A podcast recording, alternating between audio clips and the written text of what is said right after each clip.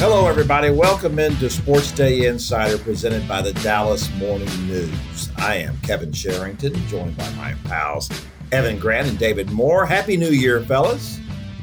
Happy New Year's to both of you. I'll reserve judgment on that. Wow. It's we're we're not even 48 hours into the new year and you're already bringing it down. Bringing it It's going to come down quickly enough. You don't have to accelerate I, the it's, it's always down in my world. No, it was a great New Year's. I was uh, I was in a cabin in the woods, so I was away from people and alcohol, and it all turned out just fine. a cabin in the woods. Were you in a horror movie? A dry cabin? What? I, I, I was. It was. Uh, it was in. It was Broken Bow. So we had a Broken Bow experience. We took the dogs and went to Broken Bow and sat in the woods. Um, got in the hot tub, and I was concerned if I saw any like little beady eyes staring at us from the woods. I was afraid that we'd see Sasquatch, but all seemed to go. All seemed to go okay. We made it through the woods. Um, Did the dogs at least have some alcohol? the dogs did. The dogs drank a lot of alcohol. Gina drank some alcohol because she has to to put up with me. But I, I mostly read. I it's hard for me to read books during the baseball season. Um, and but so getting time to actually go back to read was was fun and relaxing and good to disconnect. Nice. Very Kevin, nice. what did you do for New Year's? Well, Evan, uh, I was here in New Orleans, uh, which, um, you know, I've never been in uh, New Orleans for New Year's. I would think that's close to being what it's like for Mardi Gras.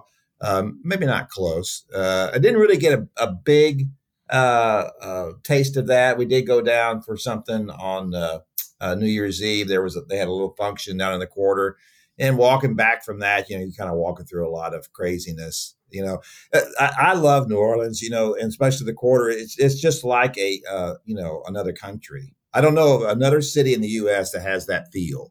It is know. another country. Yeah, It is. Well, you know, you're down there. That's 300 years old. All that that area down there, and and it's just uh, kind of amazing. Yeah, but we treat it like a spittoon. It's 300 years old, yeah, but we treat it like a spittoon. I I will never forget the um my first trip to New Orleans for a Sugar Bowl when I walked out of the hotel at like 10 o'clock in the morning on New Year's Day, and there were people passed out on the sidewalk uh, by the Marriott there leading into the French Quarter on on both sides of the road, and as well in the median is it, I think also. Um, it's just even for a guy who really likes Jimmy Buffett, the, the, the- it's too much for me. The food's Yeah. great, and if you Food's can stay away from the Good food. crowds, yeah, yeah. I I I just soon come to New Orleans another time when it's not quite so uh, active. Let's say. Um, but then the, the worst part of all this for me was that uh, on yeah, you're kind of burying the lead here. I'm bearing the lead here. 5:40 a.m. of the 30th. Stayed up. I stayed up until four o'clock in the morning waiting for this to happen, and finally dozed off. Uh, but we had our second grandchild, uh, Jake, our oldest. Um, he has three year old. Harper will be three years old on the 20th of this month, and now we have Miles Atticus. Uh, uh, seven pounds, eight ounces, 20 inches long, and as the nurse reportedly said, a big old head. Uh, so pretty Atticus amazing. is a great name. It is. That's uh that's they they took the the middle my middle name Miles uh and then Ford Atticus uh, uh, Jake's brother uh they took his middle name. So as he put it uh, it was the middle they wanted to honor people while they were still alive and I thought that was very nice of them to do that. Uh Did you tell him thanks for getting me in just under the gun? just under the wire. That's exactly right. Yeah, there's a there's a, a, a little bit of pressure in his mind, Jake's mind, that he had to uh, come up with a name that with the initials JRS. My father was John Richard Sherrington, and Jake is Jacob Richard Sherrington, and there's been a Richard in every generation of Sherringtons going back over 300 years. I'm not. I'm not touching that one. Yeah, yeah, all that, right, that, that's fine. too easy of a straight line, but please. Well, I know, I, and you guys need to get your minds out of the gutter. Uh, but at any rate, uh, I told him there was no pressure on that. You don't have to do that, and so he didn't, and I was glad that he didn't. So, at any rate, it's uh, it was really fun. I can't wait to get home to see him. Uh, that'll be that'll be a big moment. Well, congratulations. This does also. I, I'm really happy for you, and we got a nice picture of Miles Atticus, um, even with our poor reception in the woods. So it was it was a beautiful baby. Um, Yes. and uh, it also settles a big argument in our house because my wife was sure that you had named Miles Atticus for um, Miles Andrus, not for you. So, oh my gosh. Um, no, I can Well, now you know, explain to Gina that it's Uh, your middle name. I never knew your middle name was Miles. yeah, you know, if I'd have thought about it a little bit more, I would have uh, dropped the Kevin when I became a sports writer, and that's a better byline, Miles Sherrington, than uh, Kevin Sherrington. There's still time. Uh, well, there is Reinvent true. yourself You know, late. Yeah. right here at the very end. Somebody might even notice it. You know, it's like, who's, who's Well, I don't know. Sherrington anyway? I mean, who was that guy? Uh, you- all right. But Miles think it's a- Sherrington is a good name. David, what do you do on New Year's Eve? I one, I have been in New Orleans for a Sugar Bowl on New Year's Eve before. Tell you how far back it was. It was Syracuse and Auburn. If you remember the Syracuse and tie Auburn. game, Why would you even have gone to that game? because It's that's when the morning news sports day. covered every bowl game, every single one, every sub regional in the final four. Um, yeah, there there wasn't a lot of yeah the the the local appeal to Syracuse Auburn. I don't know how high it was when I went, but I certainly had a good time. Uh, went to Tujague's on uh, Christmas Eve. I mean uh, New Year's Eve, and had a very nice time. Yeah, But yeah. but yeah, it's Chris. N- New Year's Eve still does not compare to the end of Mardi Gras. Yeah. There is, I'm sure- it's not I'm sure it doesn't. I'm sure it doesn't. But it, it was at least a little kind of taste of it. So uh, it's. So I did not do that this time. To answer Evan's question, I finished. Uh, I power watched uh, the the fourth season of Slow Horses on Apple TV and finished watching that. That's right, because you didn't have a football game. You had your football game did not. on the 30th. Yeah, had it on Saturday. Yeah, Wow, outstanding. It's outstanding. I'll have to check that out. Uh, we we don't. You need to. Hey, you know who played in the Sugar Bowl that I covered? Georgia. Walker. Deion Sanders. Really? Really? Yeah, I covered Florida State and Auburn. Ah, Wow. How about that? Yeah. Deion Sanders. Deion He's coaching Sanders. somewhere now, isn't he? I, I, I've heard that. Yeah. Somebody here said he was doing a good job, and I, I was like, let's let's reserve judgment on Deion. Yeah. Yeah. Well, you know, that's how you're always backwards. Uh, all right. That's going to do it for that uh, opening segment now. We've going to do it for our. Po- oh, I thought that was going to do it for the podcast. No, no, no. We have lots to talk about here. the Cowboys are suddenly in first place with a uh, on their way through a, a home schedule of the playoffs. If uh, if it breaks that way, but at least they get to start at home, which is really one of the more phenomenal uh, developments of the of the old year that just passed. I think uh, I didn't think there was any way that that could possibly happen that they would end up in first place ahead of the Eagles uh, because of the two teams um, finishing schedules, and the Eagles have just basically folded up uh, here. Uh, we're going to talk about, uh, of course, the uh, all of that, and as well as the uh, the Cowboys' victory over the Lions. That was uh, with a little uh, gift from uh, Brad Allen's crew, uh, and uh, what all that means. And we're also going to talk about officiating in the NFL now, which I I think uh, really deserves some intense scrutiny from the league. They really need to rethink how they're doing all of this in an era where there is so much money being bet on these games with all the angles and replays you can see and all the mistakes. Just just to preserve the integrity of the of the league and its officiating, there are going to be all kinds of accusations now, and you, you, they, they just can't stand that. But but first, before we get there, we're going to talk about the Cowboys' win over the Lions. Uh, so, David, um, and as you wrote, that the the, the Cowboys won, and that was a, a big win for them. And that, and the Lions are a good team. They've got a lot of good players. You know, you you watch that game, and I'm I'm kind of amazed. You, you see, you know, where they've been bad for so long. You see where all those great picks came from, and you can see why they're so good now, right? These were Yeah. these were a lot of really talented players. a lot of uh, outstanding uh, elite talent on both sides of the ball for them. Uh, yeah, to, to go back to your original point, though, to, let's take it back a, a couple of weeks here. If, if you would have said in in early December that in the final three weeks before the final week of the regular season, if you would have said in those three weeks that Dallas would have lost back to back games for the first time in two years and needed a referee's or an official's interpretation to hold on for a victory at home in week 17. And that stretch allowed the Cowboys to take control of the NFC East. Uh, I think you would have questioned whether or not marijuana was actually uh, okay to use in Texas at that point. Uh, that's just a scenario that no one envisioned. But uh, to come out of that stretch and now you're presented with look, you win, you're the number two seed, and you're assuring yourself at least two home games. Uh, you know, before the NFC Championship game, if you can get that far. Just a dramatically different feel going into this final week than if Dallas would have lost at Detroit, um, would have had a three game losing streak uh, basically relegated themselves, while still a chance to win the division, division, still would have basically relegated themselves to a number five seed and no games at home. So dramatic difference, and it makes a big difference to Detroit too, right? Because Detroit could have basically like could have locked down the number two seed with the win, and now they're pretty much frozen out of it. And if them and Dallas finish with the same record, Dallas still finishes ahead of them. So, David, can you go over for us a little bit here uh, uh, about how this could break down? Obviously, so in the in the, if they beat uh, uh, Washington in this last game, they will clinch that second seed, as you said. They will clinch the division, um, and then they would, as it sits right now, they would play who in the first round of the playoffs? Well, that's still. I, I hate to say any one team. It's either going to be. It's either going to be the Rams, Seattle, or Green Bay is what it appears right now.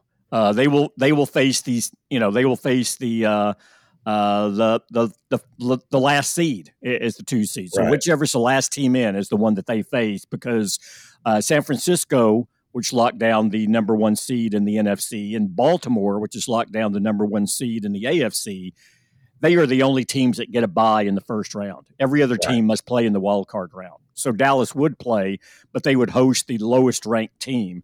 Uh, so whichever one of those three, and there's still so many things in play. I hate to say one or the other at this point, but uh, sure. Uh, eh, that's that's still all in play. There's several things that have to happen to determine which one of those does it. But but Dallas is Dallas is pretty concrete. When they're in, they're the number two seed and win the division even with a loss, if Philadelphia loses again, and I don't believe we can rule out that scenario based on how that team is unraveling. Uh, with a Philly loss, Dallas also locks up the division as well. So uh, Dallas has a, a, lot of things working in their favor going to this final game, and and and it was unexpected based on really where they were even going into the Detroit game.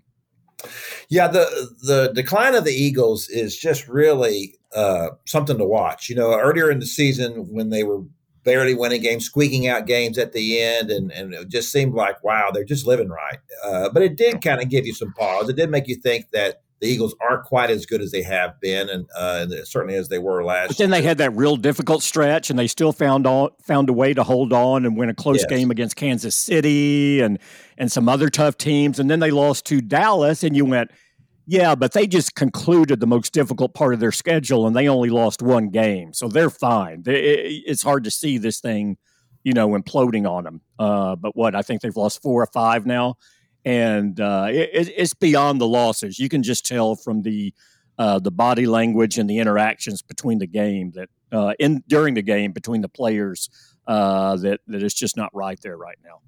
Yeah, I'm wondering. You know, I, I don't know that Howie Roseman has a quick trigger uh, with uh, coaches. Maybe so. I guess I'm trying to think back here. I guess there have been some quick changes. I I think if this thing bottoms out for the Eagles and if they're a one and done, um, I could see him making a, a, move from Nick Sirianni. I think there's some, there's enough. You get the idea. There's enough displeasure in the locker room uh, there, uh, and there are there is a lot of pointing of fingers, uh, that type of thing. Uh, and I think you know, and I and I've given Roseman all the, the props in the world for his work as a general manager. But he let a lot of players go, and they were relying on some young guys to step up on their defense in particular, and it didn't work. You know, then they they made some moves that even you know uh, fired the defensive coordinator and, and midstream and uh, and tried to make that work, and and it's only gotten worse um, yep. for them. So I do think the Cowboys. Uh, you know, my bottom line on all this now is that I think the Cowboys can beat anybody in, in the NFC except for the 49ers. Uh, Uh, I think that, that's a valid stance. Sure. Yeah. That's a pretty, and, that's a pretty significant exception. It is, you know, that's a, it's like oh, that's a great thing, except for that one team that's, that's standing right in front of you at the end. But except I, for that I, one team that will ultimately, well, I guess if they get to the 49ers and they get to a championship game, right, that that constitutes a level of well, and what happens in progress. the game the week before that San Francisco has, if Dallas gets that far, and it's okay, well, McCaffrey rolled his ankle in the third quarter and he's not right. quite right, or Deebo Samuel who plays so physical is hurt again, or um, yeah, yep, you know, Purdy's shoulder rolled out on him, but he popped it back in. He'll be fine for the game. I mean, you know, the, the 49ers play very physical and and we don't talk about it a lot, but even from this point forward, titles are often determined by usually determined by health. Uh, people don't like to talk about it too much, but that is still the overriding. Uh, if you ask any coach, well, what do you want going at the start of the postseason? I believe every single one of every one of them would tell you a healthy team. 100%. And and by and yeah. large, Dallas is a healthy team right now. The injuries they suffered were early in the season. Uh, they've had a chance to work through how they're going to play, and they're not having to do anything on the run. Having said all that, that can change in the blink of an eye, right? Uh, Bradley Chubb in Miami is a reminder of that. Uh, so yeah, it's still a fine line. And and the other thing, very quickly, before we keep talking about this game and, and what's ahead, um, and, and we've mentioned this before on the podcast. We've talked about how a big part of the reason for the Cowboys' lack of postseason success over several decades was they just didn't put themselves in the conversation year in and year out. You know, there's that like nine year period with Jason Garrett where they were like an every other year team. They would make the playoffs and then the next year they wouldn't. Then they'd make it again. They were just kind of a cork on the ocean, you know, bobbing up and down. Well, the thing is, if you when you put yourself in the mix year in and year out, you don't just capitalize on what you're doing, you're capitalizing on what other teams don't. And to me, the Philadelphia is a great example. No one saw this even through mid November that this would happen. But if Dallas was having one of those seasons where they're right around 500, they wouldn't have been able to capitalize on this, right? It still would have been Philly or someone else going in there. But the fact they're still at that level, it's also what happens to teams around you, not just what you're doing. And so to me, this this really illustrates, you know, this is this is the first time Dallas has won double digits in three consecutive years since the championship run in the 90s. And to me, this is what good teams in the league do.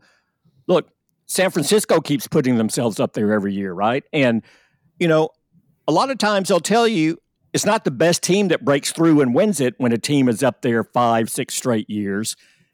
But everything just came together at the right time or other injuries. And that's that's it's, why just being there every year is so important.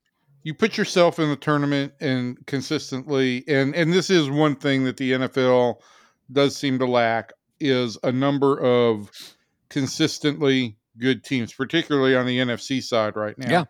Um. So would that it it it, it gives me two questions, and and I know we're going to get to officiating it, it, it at some point, but one you know, the for both you guys, after watching this game, do you feel confident that the Cowboys? Uh, you said that the Cowboys can beat anybody except San Francisco. Do you feel confident about the Cowboys with in a rematch with Detroit? And two, how much? How what were your judgments or feelings on Detroit going for two in that situation? Well, not one, but three different times, especially when they had to go from eight yards out. Well, let me jump in and just say from, from my standpoint, the, the thing that gives me pause about the Cowboys is that the offense is, continues to struggle against good teams. Um, they, they, have zero running game. Uh, and and I, I wanted to ask you about that, David, because you know this is the thing that that Mike McCarthy was predicating everything he wanted to do this year was that oh we're gonna we're gonna run the damn ball as he said, and I'm not interested in lighting up the scoreboard. I want to give my defense a break. Well, the running game has been a disaster this year. You know, that I, I don't re- recall a time when the running game has been this poor.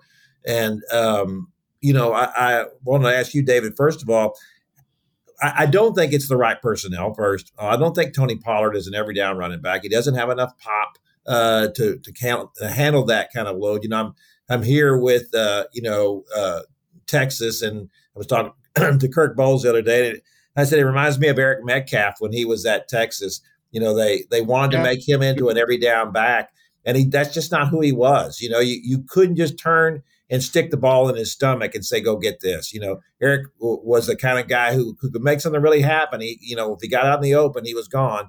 But he just wasn't going to move a pile. And, and at some point, your running back has to move a pile. Uh, and and the Cowboys can't do that. So, David, how much of it is that, and how much of it is that this offensive line is just not doing a good job in the running game?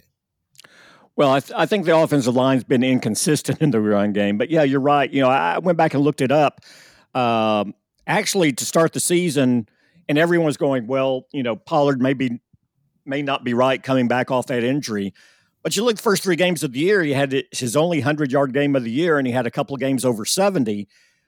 In the last 13 games, Tony Pollard's been held under 60 yards in 10 of the 13 games, and he's their leading rusher.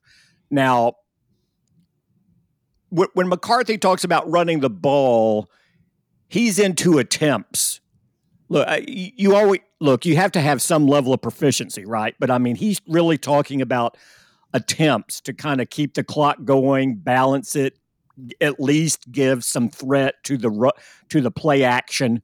Uh, that's what he's looking for. He's not looking to be one of the top five rushing teams in the league, but he believes attempts are crucial uh, to a successful offense. But but you're right when you're talking about yeah, and I agree with you. I think uh, Dallas to me is arguably as good as any team in the league right now, other than San Francisco and Baltimore. I think those two have elevated themselves over everyone else. I think you can make a strong argument for Dallas as the top of that next tier as any other team in the league right now. I really do. But now, what would prevent them from achieving that level of success in competing with San Francisco or Baltimore? It's the run game is just not as strong as you want it to be, especially going into the postseason. Uh, that has to be the emphasis. As, as Mike McCarthy said, the as Mike McCarthy said to start this week, the playoffs do have already started for them. Uh, Washington is a playoff game with what's on at stake here and what it means, uh, and they need to get this run game in gear quickly. You're not going to see a dramatic improvement in it, but it has to be more effective than it's been. Um, you have to be able in these close games to to milk some clock. And you know, it's still I, I maintain too, if Dallas would have run the ball better, I don't know that they would have lost to Miami 22-20. I think they would have won that game. So I think that is their you know, offenses aren't going to score as much. The fact they they had a chance to beat the high scoring team on the road in Miami, only scoring 20 points and then they scored 20 points at home against Detroit really doesn't bother me uh, because those are better teams. And, and now they've shown they can win a game where they're not explosive and everything's going right for them offensively. So I think that's important. But to consistently win those games against the top teams, you have to run the ball better. And, and to me, that's the issue. And um, yeah, this this offensive line has has had erratic performances even from some of their better players. But who couldn't? I mean, guys, who could not have seen this being an issue? Did we not debate this? Sure. At this point in time, at the start of the season, that look from from last year when we all thought that Ezekiel Elliott had, you know, basically he was three yards in a cloud of dust at that point in time. That he wasn't the explosive runner that the that the Cowboys wanted, and that Pollard had that ability, but did anybody? Yeah, we all talked about him in the red zone. Yeah, about his right. importance in the red zone, and you're seeing that now. Their red zone numbers, is efficiency in scoring touchdowns, in, especially inside the five yard line, is down. They're one of the worst teams in the league from there because you can't just hand it to Ezekiel Elliott, knowing no matter how much traffic and how many bodies are down there, he's still going to get you two to three yards. They don't have that back right now, and it's hurting them in those situations. Yeah, I, I would uh, I would think that uh, going into next season, uh, there should be a good chance they should spend a, a, draft pick on a good back. I mean, I, oh, they will. Second, I'm really surprised round. they didn't this year. I'm really surprised they did in this draft. I, yeah. I think it's imperative coming out of uh, 2024 that they get it back in the first uh, couple of days. Oh yeah, no question about that. Second day, probably. I would say. Oh yeah, and, and that's the thing. You you don't have to go out. You don't have to spend a first round pick on a running back or even no. a second round pick. You can get a, a nice back in the third back round. in the third, yeah. Uh, you know, and, and, just get a guy that uh, they just need a guy with a little size. You know, they, they from Tony on back to even Rico Dowdle, he's a violent runner, but he's still not a very big guy. And Deuce yeah. Vaughn is even smaller than that. So it's it's not uh, they don't present any options at, at, at, the running back position. I think that's the to me that was the big flaw in the construction of this. That, that's a great point. As versatile as they are offensively, when you look at how interchangeable all the receivers are, how they use the tight ends, how they run them out of different formation groups to kind of confuse a defense.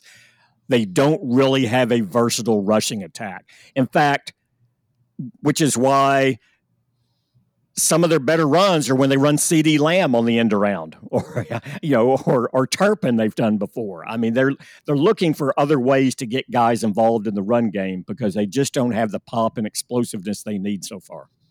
I will say this, uh, and before we get to uh, the officiating, we want to talk about in the in the, the two point plays with the Lions, um, the, uh, the the ability of Dak Prescott uh, to get out and get uh, away from trouble. You know, he looked so bad early in the season when they played the 49ers. He looked so bad physically in that game, looked slow, looked old. I just thought, and I even wrote that, that, you know, if, you, if you're going to pick a quarterback here, you'd want Brock Purdy. He's the future. Dak looked like he was on a downhill slope.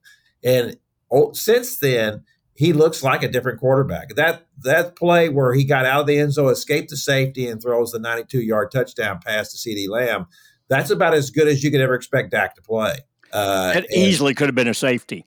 Easily oh, absolutely. safety. Absolutely. And that's those are the kind of plays that make your legend, right? When you well, and not just not just not just doing it, but that was a really good throw on the run too. Absolutely. Uh, Mike McCarthy was talking about that. It just wasn't the fact he escaped and was still able to complete it. Look at how he completed it. That is the ideal throw on the move at the angle he threw it to get a guy in stride when you're under that sort of duress. Yeah, so he's he's doing what he needs to do. He's putting up the numbers now, and he is and he's winning these games, uh, or at least he, he started again with the, the Lions, and he has over the course of the season. Dak Prescott is not the problem for the Cowboys uh, at this point. Uh, I don't think the fans should have any kind of complaints about him. He's doing a good job. Uh, to me, it's a question of whether they can put their running game together because I do think their defense is good enough as long as they don't get bullied too much. Uh, and we can see whether Johnathan Hankins will play and the difference he makes in the in the defensive line and stopping the run. So those will be really issues. So let's get into here real quick here about this at the end of the game, David. Uh, do you think that the NFL uh, got that right uh, with the decision that was made and then the explanation from the NFL, which was basically, well, you got a little too cute there, uh, Dan Campbell, uh, with that with that play, and you were checking in, and it, and that's on you. You think Dan Campbell and, and the Detroit front office are fine with that explanation? I think not. I think that was a real cop out on their part. I do think they got too cute, but still, you should you should expect that the official is going to get that right. Yeah, and, and you know, the the Cowboys. Look, the the Cowboys heard, and they were actually the players were talking about they thought it was 70, not 68. They heard 70, they were told 7. So it's like they focused on them. And so when, uh, you know, 68 flashed out there, in fact, Jourdan Lewis was saying, let him go, let him go. Uh, so they were, you know, they were doing what the official said. I, I, I find it interesting. Again, the Cowboys weren't there when they were reporting in, but the Cowboys were very quickly say, yeah, but let's go back to that previous series where Peyton Hendershot was called for tripping on Hutchinson. Clearly, Hutchinson would tripped Peyton Hendershot, and they got that call wrong. So you know that that series would have played out differently, and Detroit never would have gotten the ball back because Dak wouldn't have thrown long on second down, and we would just run out the clock. and And whenever you so quickly jump to a mistake that's made before a crucial call to avoid talking about the crucial call, I think it's it's it's an admission that yeah, the the officials got it wrong. I, I feel the officials got it wrong, with the understanding that clearly Detroit was trying to obscure the situation and confuse them. And if you want to take this to absurd extremes and say, should the league do anything here? I would say maybe the league should say, well, you can't have two and three players go up and one of them reports to purposely confuse the defense. Only one player can go in and report. Because if you don't do that, what's to keep a team in that situation again from sending all 11 players to circle the, re- the referee, have one of them report, and then break and go immediately to the line? You know, so um, I think there's some simple ways to address this, but yeah, the the the NFL initially in its comments were not too tolerant of saying no, there was an egregious error here. It was just like, and eh, Detroit, you got a little cute. You know, you're playing fast and loose, and it came back to bite you. Yeah, yeah, but, that's but, not acceptable to me.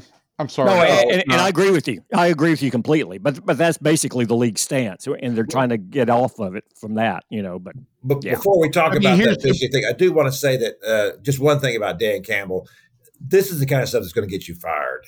You know, you know, I know Dak Prescott said after the game, the guy's crazy, and I love it. I love that he did this, and players do love that. Players would all they always say they want you to go for it on fourth and whatever, and and and, and make the crazy play because that means he believes in us. But at some point, you keep going to that well, like Dan Campbell did three times, going for that two point conversion. That's the kind of stuff that gets you fired in the end. You know, you at some point you just you've got to take the safe route and not do the crazy stuff. In, in the end, it's fine. Right now, I think we would all agree that the Detroit franchise, after the last three decades, needed some shock therapy. And I think Dan Campbell has given them that. I think he's, you know, he's shaken them out of their lethargy. There's an excitement there. Sometimes you have to be over the top when a team is mired in so much dysfunction for so long but you're right. Over time, you have to adapt that, right? That's what they need now. That's the approach they need right now in this moment. But if we're still having this conversation two and three years from now, it's not going to serve Dan Campbell or the franchise well. There was a time when they needed balls more than they because wins weren't going to be very realistic. Now that wins are realistic, I'd, I'd rather yeah. be known as a winner than having big balls, and that's you know that's what ultimately, I mean, that's the the the um, that's my biggest issue with with this Lions performance is they should have kicked on the first play. Um, when they had the penalty and were moved back, they should have kicked on the second attempt for sure. Um, and then when they got to the third attempt, uh, you would think at some point in time they'd say, we better just cut our losses here and and and get out of here with a tie and regroup for the last two minutes. Yeah, no question about it to me.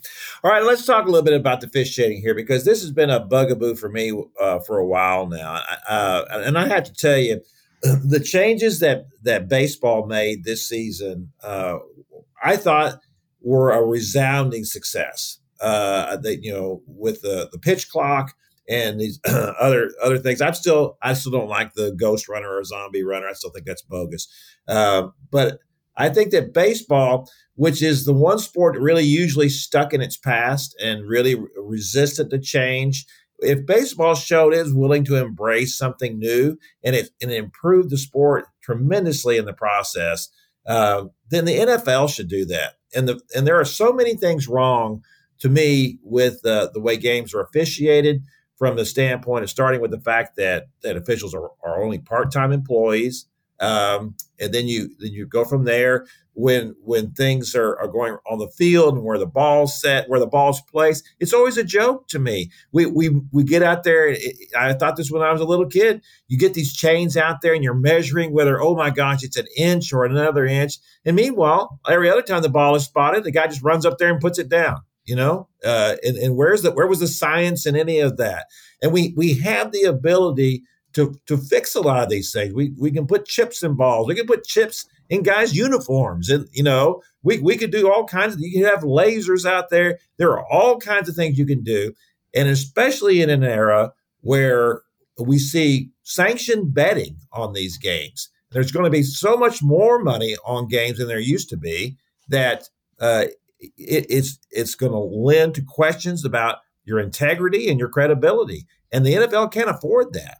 And so you can't just simply say, "Oh well, that's just the breaks of the game." You know, it's like when the a couple years ago when the the, the refs completely whiffed in, in, the championship game on the uh, the pass interference play, right? And and it keeps the and it keeps the Saints out of the New Orleans, uh, yeah, mm-hmm. yeah, out of the Super Bowl. I mean, really, think if that had happened to the Cowboys. If that had happened to the Cowboys, you, you don't think we wouldn't have been talking about that for the next millennium? About how they got ripped off of a well, Super we're still talking about Dez caught it, so the caught, yeah, still um, the catch. so, yeah.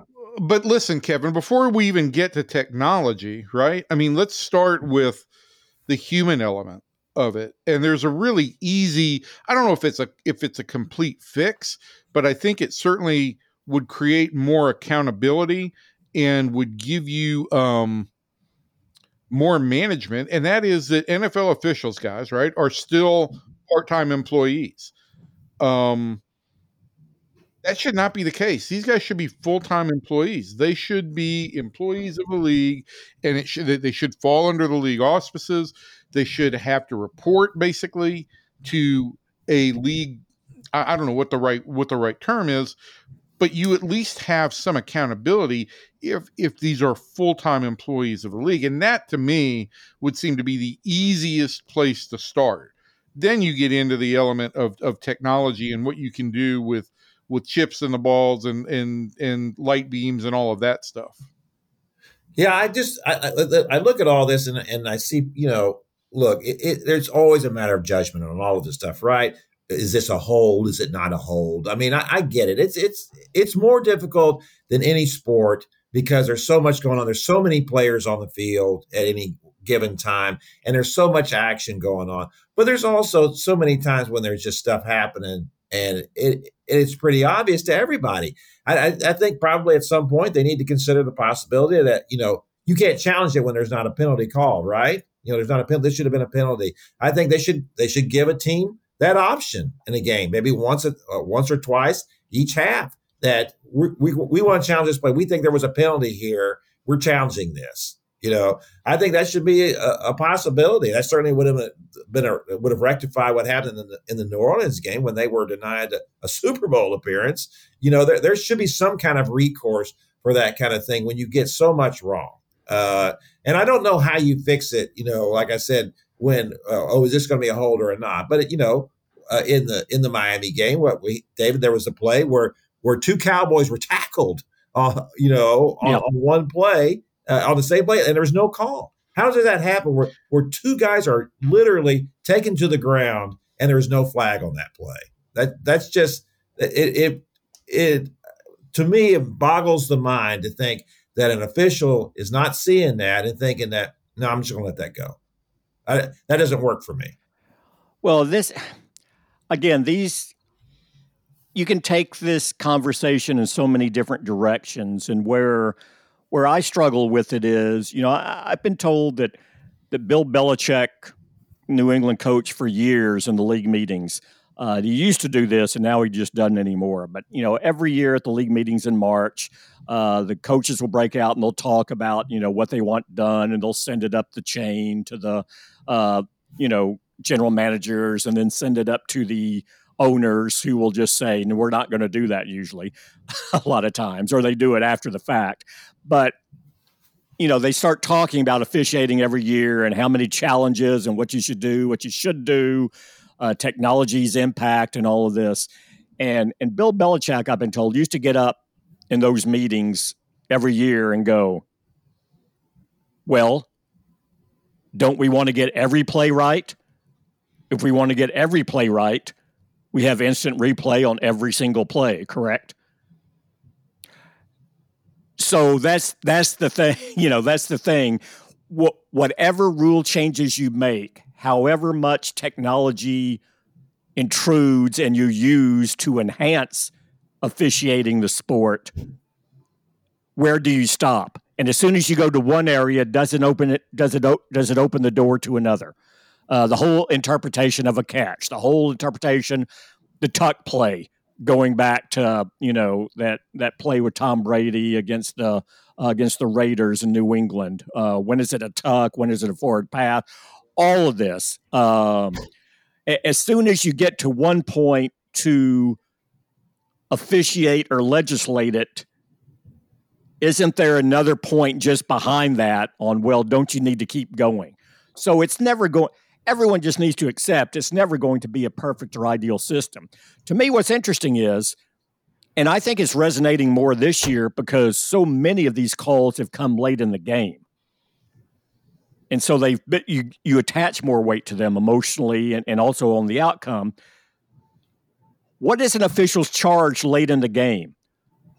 Are they being more officious or are they making more calls because they're concerned that well, this is glaring. You know, this is going to show us up later. I mean, because are they interpreting or being over officious late in games in order to cover their butt? And is that leading to more of these situations late in games? I, I think that would be pretty interesting, and that's a that's a difficult thing to bore down to and, and get kind of honest answers on what's going on. Yeah, I, I just I, I, I, get the point, and like I said, I, I realize how uh, difficult it is in football, especially. Um, but I got to tell you, um, I just think that there are are I think we're just seeing. I don't know why else we would think that there are more problems. I mean, there's always been questions about officiating, obviously, and uh, over the years, but I don't recall a time where it was uh, this big. I think part of it is social media. I think part of it is is that we're more aware of everything now than we used to be, and so these things do get blown up because of that. Uh, and when someone uh, in the stands can get an, an angle that sure, the technology absolutely. on the field doesn't get, and then that yeah. goes out there, and you go, "Oh wow, look at this." Right, that that's true, and I, and I do believe that. But I, you know, our old buddy Tim Cowlishaw, you know, remember when he used to write that he was a, against instant replay? You know, he, he used to say that they shouldn't even have it because I, you know, that was it was going to slow down the games too much. And well, we he's a Neanderthal, but yeah, he go on. Neanderthal. Yeah, there's no question about that. But I just don't. Uh, I, I, just think that uh, th- there needs to be uh, a committee to set to step aside and say. Uh, I, I know they already have committees, but I think they need a special one on this. I think they need one to say we need to look at all of this. Let's consider all the possibilities here about what we might do to improve this situation. And obviously, it's not going to come uh, into effect for 2024 that that'll that'll be something that has to to go into effect for 2025 at the earliest. But I do think it requires someone with technology to come forward and to say that you know what maybe we don't we don't need chain gangs anymore. You know how, how ancient is that? In the in the chat in the semifinal game here last night, I thought it was hilarious. You know, I'm just eyeballing the uh, the spot of the ball at one point, and they said that they're calling for the chains. And I thought, well, you know what? I, am wearing glasses and I'm a mile up here at the top of the Superdome, but I can tell from here that that ball is about a yard short of a first down. And they run their little chains out there like it's 1954 and they put it down and say, okay, yeah, yeah. It's, a, it's you, you noticed something else in the game too, didn't you, Evan? I did. I mean, there was, um, there was one instance where the officiating crew had to had to call an official timeout because the rubber stopper at the end of one of the yard markers fell off. And of course, ESPN got great camera work and got down there uh, uh, instantaneously to see the official then grabbing for the stopper, only to have him kind of nudge it away further. And then when he went to go pick it up a second time, at that point in time, the chain, the literal chain, fell off the bottom of the yard marker. So yeah, some of this stuff is not is not super super high tech, and I, I you, almost wonder. You know, here's the thing, Kevin, and you you just talked about the the spot. Um, you could see the spot from the press box at the Superdome. We all at home with the yellow line imposed yeah. can clearly see. Oh, he's a yard short. I mean, he's a good yard short. And you almost wonder if they've got that technology for TV, there ought to be a way to have that beam basically superimposed on the field so that the players know exactly where they've got to reach. Yeah, and here, here, here's another one. I think this, and this was this this goes to the chip in the ball too. there was the, the Washington quarterback on that drive where they went up late in the first in the second quarter, I believe you go 21, you know, 14. Um, his feet and body were clearly past the line of scrimmage when he threw. Right. And when they reviewed it, and by the college rule, it's like, well, no, but if any part of him is behind the line of scrimmage, he's not beyond it. And are you really trying to tell me that both feet, almost all of the torso can be there, but the arm and the ball is just far enough behind the line where that was good? And when they reviewed it, they said, oh no, that pass stands, you know, ruling on the field.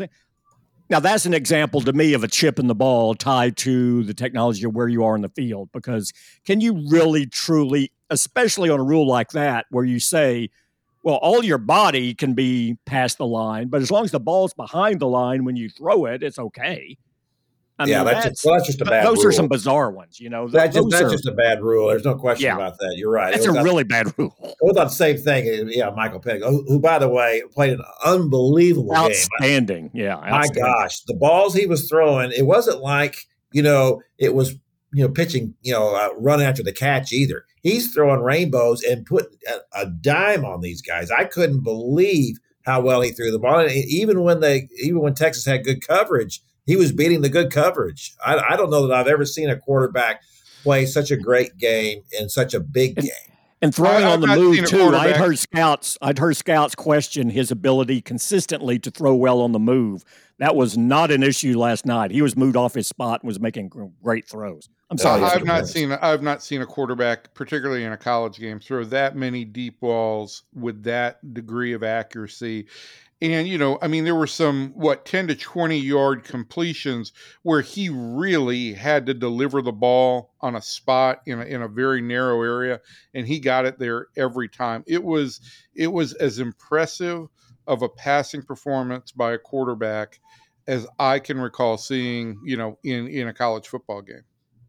Yeah, and, and that was the unfortunate thing for Texas uh, because Quinn Ewers, uh, and he has a tendency to do this at times. Started slow. Uh, he, he, missed his first four passes, and they were they weren't even close. Kevin, I'll uh, be honest. I thought uh, when he went 0 for 4 on that first possession, the first thing I thought about was you and that your you know your take is that there's basically that you often go over four. I think is what he was thinking. Is that? yeah, yeah, that you're a big miss too. But I mean, you you you are a pretty good evaluator of quarterbacks, and you have talked about the hit and miss nature of Ewers. And I, I, I almost wanted to tweet at that point in time that look, that this is a really bad indicator for Texas because of this guy's kind of hit and miss nature.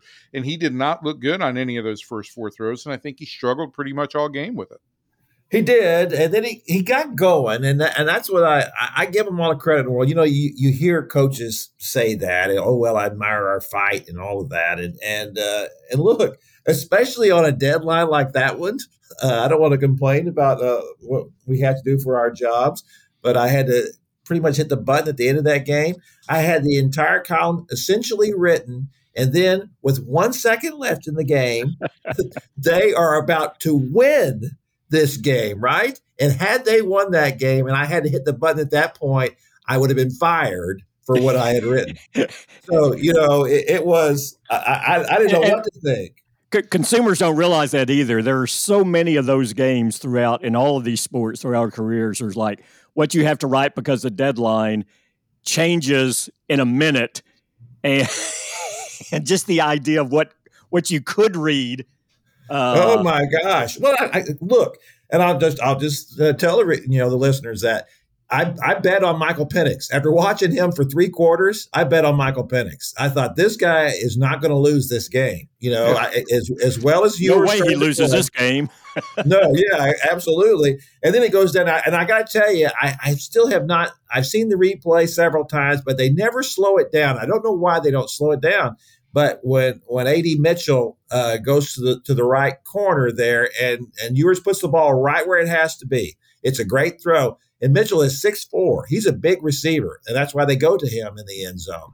And he just didn't get up for the ball. It looked like he had was almost falling. And meanwhile, uh, Elijah Jackson, the uh, uh, the Washington defensive back, he really got up in the air, got up over the top of him and swatted the ball away. But that ball was going to be in, you know, Mitchell's hands. It was right there. Mitchell was asked that. Did you think you were going to catch it? He said, yes, I thought I was going to catch it. You know, he said, I thought we were going to catch it and we were going to win the game. And, you know, we're going to be playing, you know, Michigan in the uh, national championship game the next week. And Jackson makes a play for the ages. I got to say, you know, that was uh, a wildly entertaining game.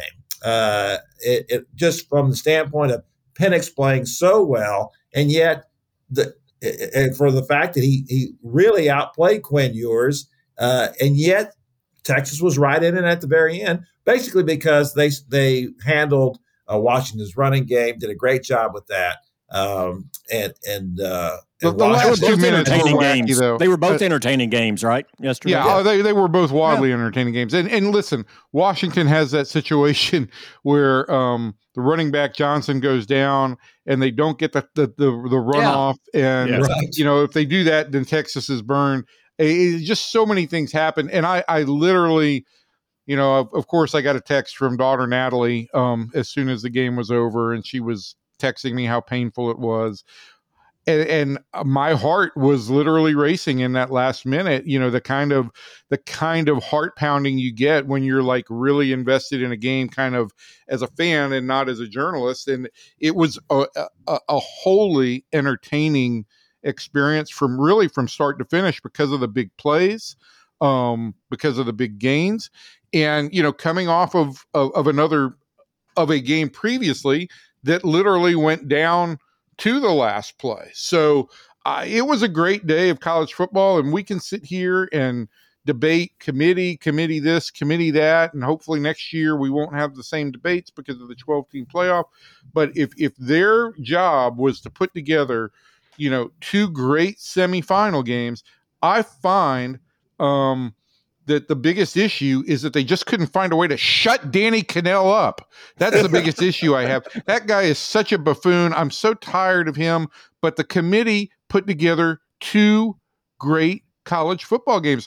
We haven't had that kind of New Year's Day uh semifinal in a while. You know, I mean, we, any of these four, you can great. see any yeah. of these four truly winning it, right? And how many yeah. years have you said well, any of these four teams has a good shot to do it. This is one of the more even ones in a long, long time. Yeah, I, I thought it was going to be like that going into the to the day. I thought that yeah. all all four of those teams had had a chance to win. Uh, I didn't, and, and, to me, that was the reason why Florida State was didn't deserve yeah. it. I didn't feel like they had a chance to win it. And you would, we can talk about how many guys they lost and all of that, but Georgia stomped the living daylights out of them. And uh, and I think that you know that that was a kind of a, a, clue of the fact that they weren't prepared for that kind of game. You know, in, in the first semifinal game, the Alabama Michigan, I thought you know it was one of those games where it really was not played well for about you know I don't know a half. There was a lot of really goofy things. I thought that Jalen Milroe uh, for all the, the the advancements he'd made over the course of the season. Went back to the way he looked early in the season and against Texas. But he and, was and, he also Kevin for me was a quarterback in a, in a lot of ways like Ewers was this year. That there were there were games when Milroe made a lot of great plays, and there were plays where it was like Alabama. There were games where Alabama looks exceptionally beatable. And, and a lot of that was driven by how Milroe played each week. Absolutely. Well, that, the whole thing about the center snaps all of a sudden, it's like the ball's all over the place. The poor I, I just felt sorry for the guy. Uh, it, it's like I can't imagine what he said to Nick Saban or what Nick Saban said to him before and that. Because even the last play, can you believe the last play? It's like, why in the world are you running him back into the line yeah. on that play? And why did Milroe even do it? I mean, if, if the ball been snapped to me and I looked up and that's what's in front of me, I'm I'm going the other direction. But you he know, had he also had the defensive end coming off the corner there with with nobody. It, it, there were it was just once he got that ball, I feel like it was a no win situation for him. But the damnedest thing about it, right, is Michigan had been the team that had lost the center, right? Michigan yeah. lost. Yeah. Uh, lost its center in the Big Twelve cha- in the Big Ten championship game, and Alabama was the one that had the problem with all the snaps. Um, Special teams were interesting in both games.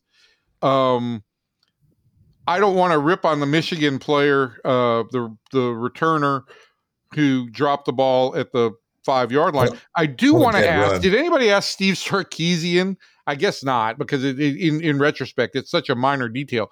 But why is a guy back there to return a punt wearing a full cast?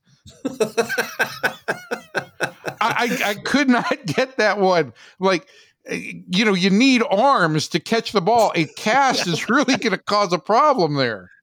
Well, you know, in, in Texas in particular, right? Craig Curry, the muff punt, you know, in 1983, the, yep. the 1984 Cotton Bowl against I mean, who? He was not. He was who not was that against? Primary punt returner. Who know? was that against? Uh, that was against Georgia. Thank you. Uh, and and he was not their primary punt returner, and they put him back there in that situation. Those kind of decisions do drive me crazy. And we talked about this yesterday in the press box, not only in that game, but in the in the uh, Sugar Bowl. Why are guys fielding punts inside the five yard line? You know, the, the rule used to be you put your toes on the 10 yard line and you don't back up, you know. And now I realize now that punters have gotten better and you can, and that, that rule has softened and you could, but should it just be the five? Because here's the thing even if you catch it on the five, how far are you going to take it? Let's take the chance that this ball is going to go into the end zone and you're going to get it on the 25. Why in the world would you want to risk that? I, I just don't understand it. But wa- Washington also wasn't like clear. Uh, you know, Washington in, in a lot of ways in those last couple of minutes, there were there would be plenty to for a podcast discussion on that. But the the the long snapper running in and interfering with the with the with the punt catch, yeah. you know, with under a minute to play. I just like it's like it, it, almost felt like everything that could create chaos was absolutely happening at that moment. Yeah, no question about it. Well, I also thought that Kalen DeBoer got a little too cute in the first half. Uh, he, he, went down there. You know, it's the it's, it's it's the second best run defense in the country on a fourth and one. Uh, we can kick a field goal here. Instead, yeah, we're going to run right into the teeth of that, and we're going to have our quarterback do it. You know, I, or the, or when they had the the wildcat, you took the best player off the field and put and run the wildcat. Just kick the the freaking field goal. It's it's going to be a close game here, and then the game wouldn't have been close at the very end, right? You know, you'd had the, those three points. I, I just think that uh, there were some crazy things that happened. But before we get out of here, I want to uh, ask you guys. So uh, what I wrote was I felt like that even though Texas lost, uh, still still a big season for them. Two years ago they were five and seven, uh, and they got to the to the semifinals. Now they will lose a lot of these guys. Uh, they will lose those two great tackles, Byron Murphy and uh, T'Vondre Sweat. Um, I, I, tell you what, if the Cowboys could get T'Vondre Sweat, I think I'd take him uh, if he's available when they pick in the first round. I don't know if he's going to be a first round pick or not. Usually, those big defensive tackles like that don't go so high unless they got a real uh, pass rush in them. He's got a little bit. He's got some uh, quick twitch in him a little bit. But let me ask you this: so, so going forward, and of course, we still don't know if Quinn Ewers is going to come back. That's a possibility that he won't. Uh, should Texas feel good about going to the SEC next year? Should they feel good about going to the SEC? Yeah, I think they should feel good about going to the SEC. I don't know that I I don't know that I will put them favorites. I mean, again, to me, the the, the at this point in time, the two dominant programs in college football are Georgia and Alabama. And so you're going to have to navigate that if you're going to win if you're going to win the SEC. The difference is, you know, next year the tournament's going to be bigger and and and so you know the the deal is get to the get to the tournament and uh, as, as we've seen happen with baseball the the larger you make the tournament field you know the more unpredictable things happen so um, I, I, don't know i mean the,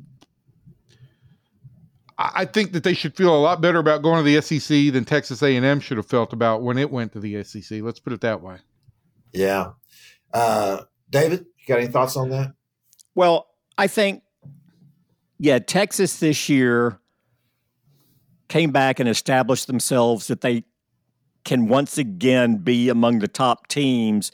But doing that one year and doing it over a five year period, an eight year period, are two very different things. And I think it's going to be very difficult next year to to sustain or build on what they did this season.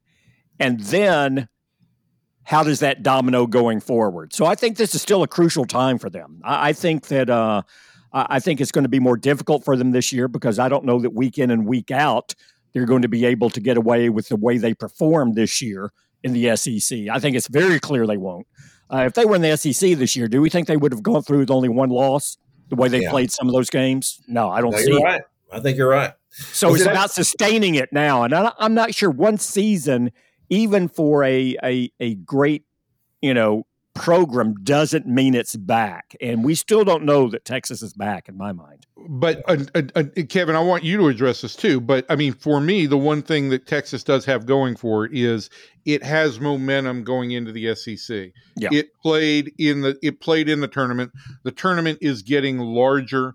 Um, so there are some there are some things working in Texas's favor to allow for the sustainability. I think your point, David, is great about you know to become a dominant college program, you've got to do it year in and year out. It's why Michigan has surpassed Michigan. Ohio State. Michigan. Um, you know, it's it, it it's why Georgia and Alabama sit at the top. Where do you yeah. feel like it is, Kevin? Where do you feel like the Texas program is right now as we go into a wholly different era of college football that's going to be really unpredictable. You know, I got into this uh, discussion with Kirk Bohls, my pal from Austin, who's covered uh, Texas since like oh I don't know 1934 or something, and and uh, uh, he just didn't really see my point about uh, the fact that I I still think it's a mistake for Texas to go to the SEC. I think it's a mistake. You know, you proved this year that if you win your league and you and you play a big game, a non-conference game, and win that game, and you're Texas, you're in, right? Uh, because the, and they beat Alabama. So the next two years they play, or the next four years they play Michigan and Ohio State twice. You know, over the next four years, you win those games, and you're in the Big Twelve. I don't care what how good the rest of the Big Twelve is. You beat Michigan or Ohio State, and you win the conference, then you're going to the tournament uh, and you don't have to endure those things because what David's point is just is right. It's like when TCU was in the Mountain West and the WAC. You know, they could, you know, there's so many games that they don't get beat up. You know, it's not just the fact that the teams are better; it's that they're so much more physical. And so when you every week when you're playing a team that's so physical and beats up on you and you're worn down going into the next week. And just by the end of a season, it is just a lot harder to do that in the weather, all that. It's not just just not whether you win or lose the game. It's just you're you're so it's the attrition. More, yeah. Yes. There's you're so much more beaten up. And that's what's going to happen to Texas you know, starting next year. But uh, Kevin, you, you, that's not the that's not the question you asked us. In, in fairness, that's not the question you asked us. You asked if they should feel good yeah. about going to the SEC, and you're well, answering. I said they didn't feel good about it. No, I, I think. Look, I think they're a good program, and I think that Steve Sarkisian proved he can do a good job. Now, I will say this. You know, uh, I know that fans are really excited about Arch Manning coming in and playing uh, next year, uh, and it was a very small sample size. Okay, five passes. But when he was in there, he looked like a fresh, he looked like a high school quarterback to me. He looked like a very talented high school quarterback. He did not there wasn't a lot of presence there in those few plays that that he was on the field. So you need reps. I mean, you need reps at this level. There's no doubt. Well, absolutely you do. And so my my question, you know, going forward is is that they better hope that Quinn Ewers comes back. I, I think Arch Manning needs uh, another at least a half year. To me, if you're going to start the season with Arch Manning as your quarterback, ugh, I, would be nervous about that. If he comes in, he's the backup quarterback, and he comes in the third or fourth game, or if he plays a little bit, and then he gets some some more uh, under his feet, and then something happens to Ewers, and and he starts two or three games, like what has happened both of the last two years, and then you know this last year with Maalik Murphy, who's now since transferred to Duke. He came in and won both those games for for Texas. If Arch could do that, you know, well then I think that's a good role for him to, to break in that way. I just think it's going to be very difficult to do that. And plus, you, you lose both of those big tackles. And to me, that's what made Texas a competitor this year. You, you know, th- that's the thing Texas hasn't had. I was uh, talking to Kirk about that. I said, how would how would you rate T'Vondre Sweat in all the the uh, defensive tackles you've seen at Texas? And he said probably just for what he did in college, Kenneth Sims number one, T'Vondre Sweat number two. So he's the second best tackle uh, that they've had in the last 40 years. Uh, and Byron Murphy is, is also really good. Uh, both of these guys are going to play in the NFL. So uh, that's what you have to have to compete in the uh, SEC. Both those guys will be gone. They they do have some nice players. They're backing them up, and they're coming up. but uh, that's going to be a considerable loss. So, and they're going to lose all those those receivers too. You know, uh, Ja'Tavion Sanders, the, the tight end, Xavier Worthy, who didn't particularly play a great game. I didn't think he was much of a factor uh, in the game last night. You know, AD Mitchell, he's he's leaving too. Uh, AD Mitchell has caught a touchdown pass now in four consecutive CFP uh, appearances. You know, playing for Georgia and now for Texas both. Uh, really, really phenomenal kind of record. I think that this is a guy that he's the kind of guy the Cowboys should consider. A big receiver, a great target in the uh, in the red zone. Uh, well, so. a guy named for God is a god. I mean, seriously, that is um, true. I, it's kind of it's kind of like that the Maverick assistant coach God Shammgod. I love that. What a, what a great name to, to have. It's like you know I, I don't even know how I would address him. You know, I, just, I, I, wish he went by his full name. I wish he went by Adonai. I I um, but it's yeah, I uh, know. Well, he does. He does a lot. It's listed that way. You can go either way. It's just a question of whether you want to go that far or not. So, all right. So before we get out of here, um, CFP championship game is the Rose Bowl. What do you got? Uh, you know, I, I, how could you bet against Michael Penix now? I mean, I, I, do think that Michigan is the is the best balanced team. I thought that going into the tournament, you know, that these of these four teams, they were the best balanced. They good offense, good defense. Uh, Blake is a really good running back. I think JJ McCarthy's a nice quarterback, uh, and they and they and Michigan does play well on defense. You know, you, you saw what they did to Alabama, right? They they really kind of shut down Alabama's offense, and Jalen Milroe has played really well. But if Michael Penix plays anywhere close to the way he played against Texas, I just don't see how Michigan can keep up with him. I mean, that's uh, that was a phenomenal. You know, that wasn't something. It's not a one time thing. They had the best passing offense in the nation this year and uh, and Penix showed why that was. Those those throws he made uh, time and time again in that game were just phenomenal, and I don't I don't think there's anything you can do about that. And his and his receivers are very good. They're fast. Uh, they got good hands. They're big. Uh, that that's a really formidable offense. David, can Michigan steal signs? Yeah, I don't know if they. I don't know if they can or not. I don't think got any signs off that one. I, I I'm I'm gonna uh, Kevin. I'm gonna echo what you said. I mean, but but the thing for me that needs to be underscored a little bit is that receiving crew that Penix has. Um, look, you put a good passer with guys who run good routes, who are fast, and who have good hands. You're a really dangerous team. I, I thought um, is it Odun Odunze? How do you pronounce yeah, it? Rome Odunze, yeah. Yeah, I mean he he impressed me as much as any receiver I saw um, all year as well. Uh, so um, and, and you if, if you listened to the broadcast last night, you heard a lot of you heard a lot of the analysts talking about that they preferred Odunze over Odunze, yeah, over Harrison, over Marvin Harrison. So um, I, I I think from my perspective, based on what I saw from Washington last night, and because I am very anti Big Ten just in general, I uh, I think Washington wins the national championship. Yeah, but if Michigan can muck up the game, that's the question, right? Uh, you know, the, the Washington has the skill players that attract you, and and you lean that direction. And but Corum if Michigan gets a Corum is a really shifty game, runner. Yeah, yeah. Corum is really good, and I, I, like him a lot. A little guy, but he's got a lot of power for a little guy. Uh, but the thing about Washington was that's why I thought Texas could win the game. I thought it would be a shootout. I said to somebody before the game, I thought it'd be forty-two to thirty-five, uh, because both pass defenses are, are, were actually pretty poor. You know, they were they ranked among the the lowest uh, ranked pass defenses in the country, both Washington and Texas. Uh, and I think that's going to be the difference for me is that um, they they had to take it.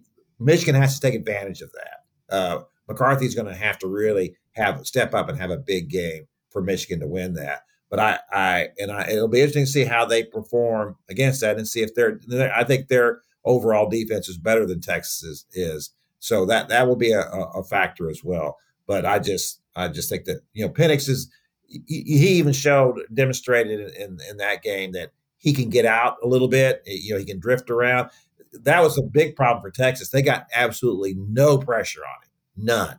You know, they they forced him out of the pocket a few times, but he would just kind of step out, and a couple times it looked like he was a he was just toying with them. He would he would step out and run out a few feet and kind of look around and just stand there, and he was just taking his time. It was like he was just playing in his backyard. It was uh, it was a masterful performance for him, and so I I would expect that uh, that they will come back and do that.